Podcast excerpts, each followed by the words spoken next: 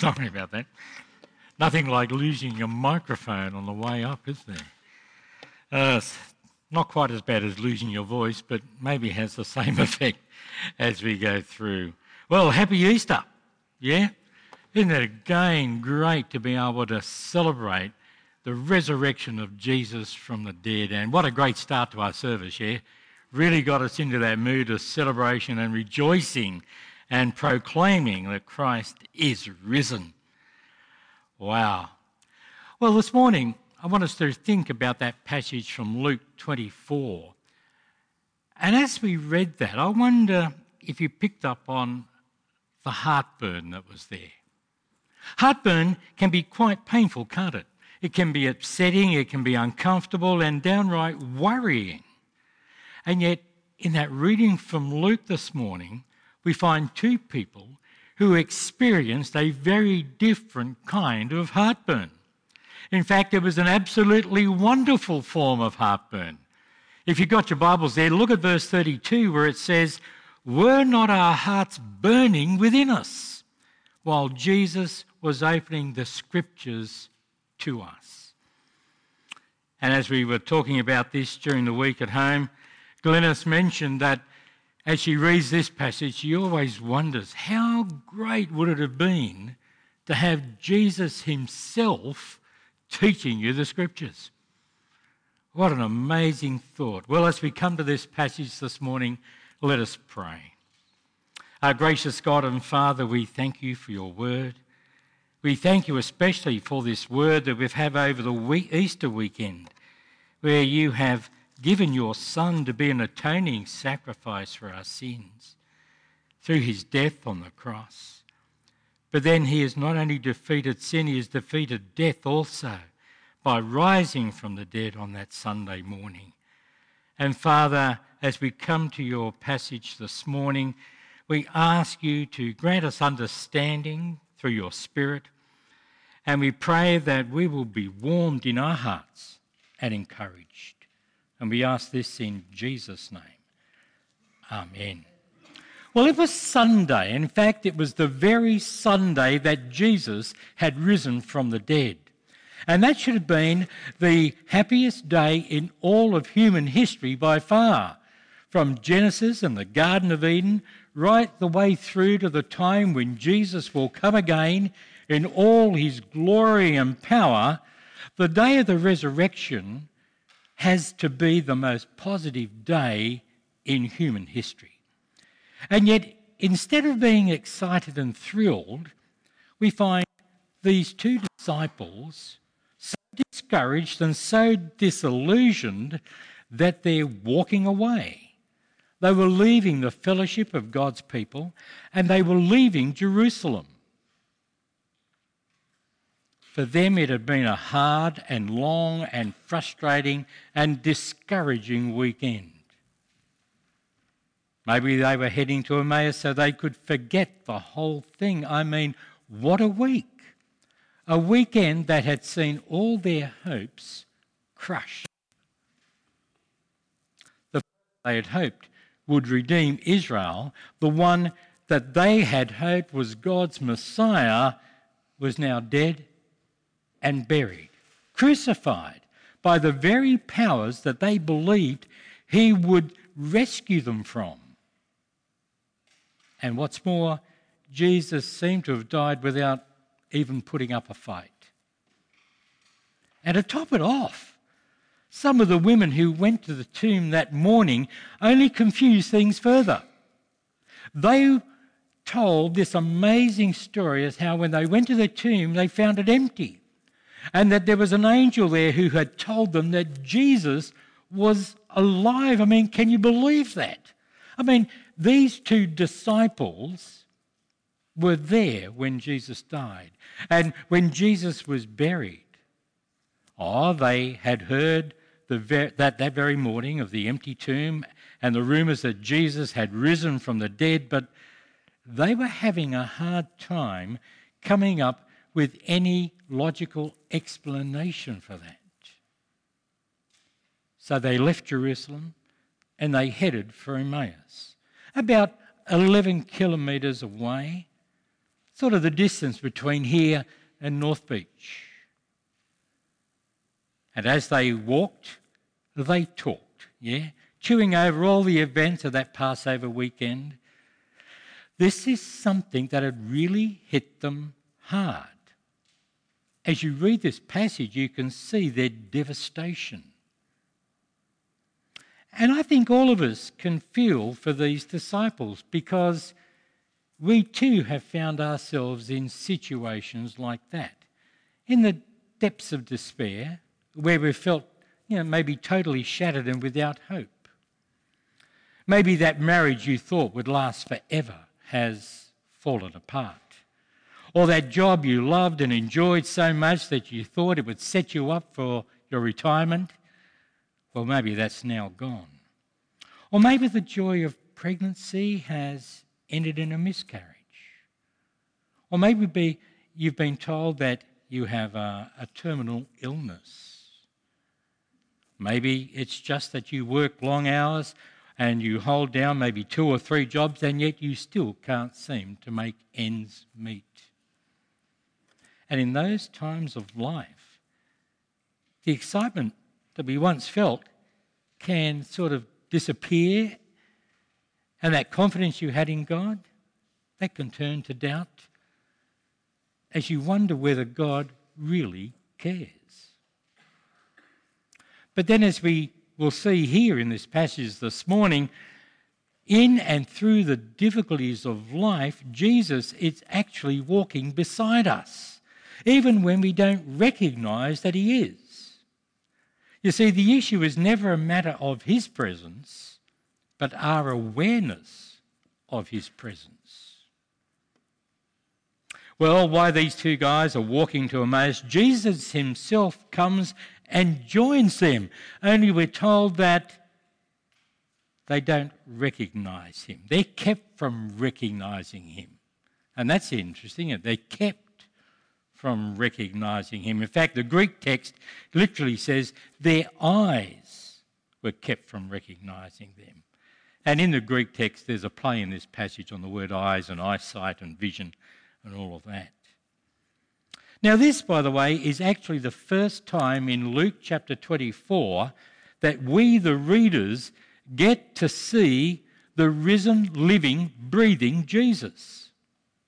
And we meet him in the most unassuming way as Jesus himself comes up and walks alongside these two guys. The stranger asks them a question. He says, What are you discussing? Or, you know, what are you talking about? And that question stops them dead in their tracks, doesn't it? Verse 17 says, They stood still, their faces downcast. I wonder how you would react if, say, at breakfast or morning tea or at the school gate or in the, you know, uh, or in the office, how would you react if Jesus came and asked you, well, what are you talking about? How would you feel? Would you be happy to share what you were talking about, or would you be a little bit embarrassed? Well, these disciples were rather stunned when Jesus asked them. They couldn't believe their ears. I mean, how could anyone coming from Jerusalem not know what has happened there over these past few days? And notice the touch of irony. For this man, Jesus, was the very one who had been nailed to the cross and placed in the tomb and who had risen from the dead Oh, he knew all right, only too well. But he asked them, What things are you discussing? And then out comes the whole story, doesn't it? The whole story comes out as they pour out their hearts to Jesus. Did you notice how they refer to Jesus as being a prophet, not the Messiah? What disappointment. Their hopes had now gone. We had hoped, they said. In fact, notice how they keep referring to Jesus in the past tense. When he died, their hopes had died with him. That's what they were talking about. That's what was on their hearts as they trudged to Emmaus. Now, I don't know about you, but I think that if I had been Jesus in this situation, after these two disciples had told me about their tragic weekend, I would have spread my arms wide and I would have said, Surprise! Hey guys, it's me, Jesus. Here I am in the flesh. Don't be sad, I am alive. That would have made their day, wouldn't it? But Jesus doesn't do that. He listens to them and then he responds with a mild rebuke. He says, Oh, how foolish you are, and how slow of heart to believe all that the prophets have spoken. Jesus asked him another question Was it not necessary for the Messiah to suffer these things and then enter glory? And in the Greek text, that is a question that expects a yes answer. Yes, it was necessary. I've know I, I've said it before, but it's interesting that in Scripture, when God asks a question, it's usually an invitation to repent. Remember, like God, when He asked Adam, Who told you you were naked? Or Luke, or sorry, like when, when God asked Cain, Where is your brother? Or like when Jesus asked in the midst of this huge crowd, Who touched me? And here in Luke 24, did not the Messiah have to suffer these things and then enter his glory? Was this an invitation for them to repent of their slowness of heart and believe? Well, we're not told how they responded to that question. But then Jesus takes them on a walk. He takes them on a walk through the Old Testament scriptures as he opens their eyes to what the scriptures have to say about him, the Messiah. Maybe he began in Genesis, pointing out that the one who would crush the serpent's head was going to be Jesus. Maybe he spoke about Noah's Ark, where we see what God's judgment on sin is like and how God alone provides the rescue. Maybe he pointed to the sacrificial system and showed how the Messiah would be the perfect and final offering for sin. Maybe he pointed them to the prophets that, you know, prophesied about the birth of Jesus, maybe to Isaiah 7, Isaiah 9, Micah 5, verse 2. what about Psalm 22 and Isaiah 53 that predict a suffering Messiah? Whatever passages Jesus referred to, the point is the same. God's plan of salvation has been the same from the beginning until the end. The death of the Messiah was not a surprise, it was always part of God's plan of redemption and new life. On the great day of Pentecost, when Peter gets up and gives that first and powerful sermon in Acts chapter 2, he confirms this by saying, This man Jesus was handed over to you by God's deliberate plan and foreknowledge. And you put him to death by nailing him to the cross. But God raised him from the dead. All part of God's plan of redemption and salvation from the very beginning. And as Jesus opens up the Old Testament scriptures, these two disciples are growing in faith. They're being moved from despair to belief. This two hour walk will turn out to be a life transforming experience for them. As they reflect back on this time with Jesus in verse 32, they say, Were not our hearts burning within us? while he opened the scriptures to us. You see, the Word of God has a way of touching people's hearts, doesn't it? And they came to see that the death of Jesus was not the end of hope, it was, in fact, the means and basis of their hope and salvation. But then all good things must come to an end. They reach Emmaus, and Jesus sort of bids them farewell and goes to walk on, but they were keen to have him stay with them. In fact, verse 29 actually says they urged him strongly to stay. And he did. And he did. Wouldn't you have loved to be at that dinner table that night? Or maybe be one of the flies on the wall in the room.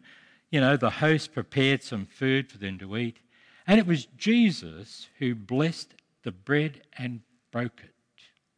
And suddenly, everything fell into place. Something about the way Jesus broke the bread was a real eye opener for them. Was it the particular way that he broke it? Did they see the nail prints in his hands as he broke the bread? Well, we don't know. We don't know because we're not told. But they recognized Jesus.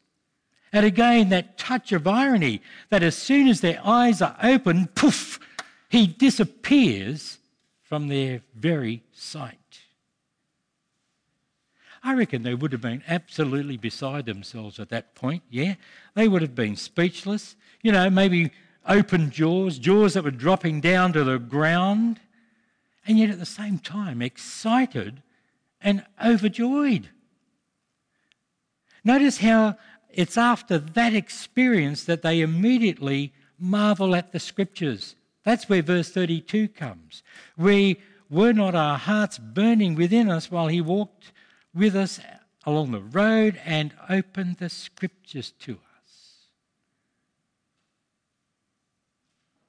Hey, when you can't literally see Jesus, and let's face it, that's the case for all of us, then look to the scriptures. Well, here's their heartburn, yeah? Their hearts of unbelief have been transformed to hearts that have a burning desire for their risen Lord Jesus. And no longer sad, no longer tired and weary, they head off back to Jerusalem.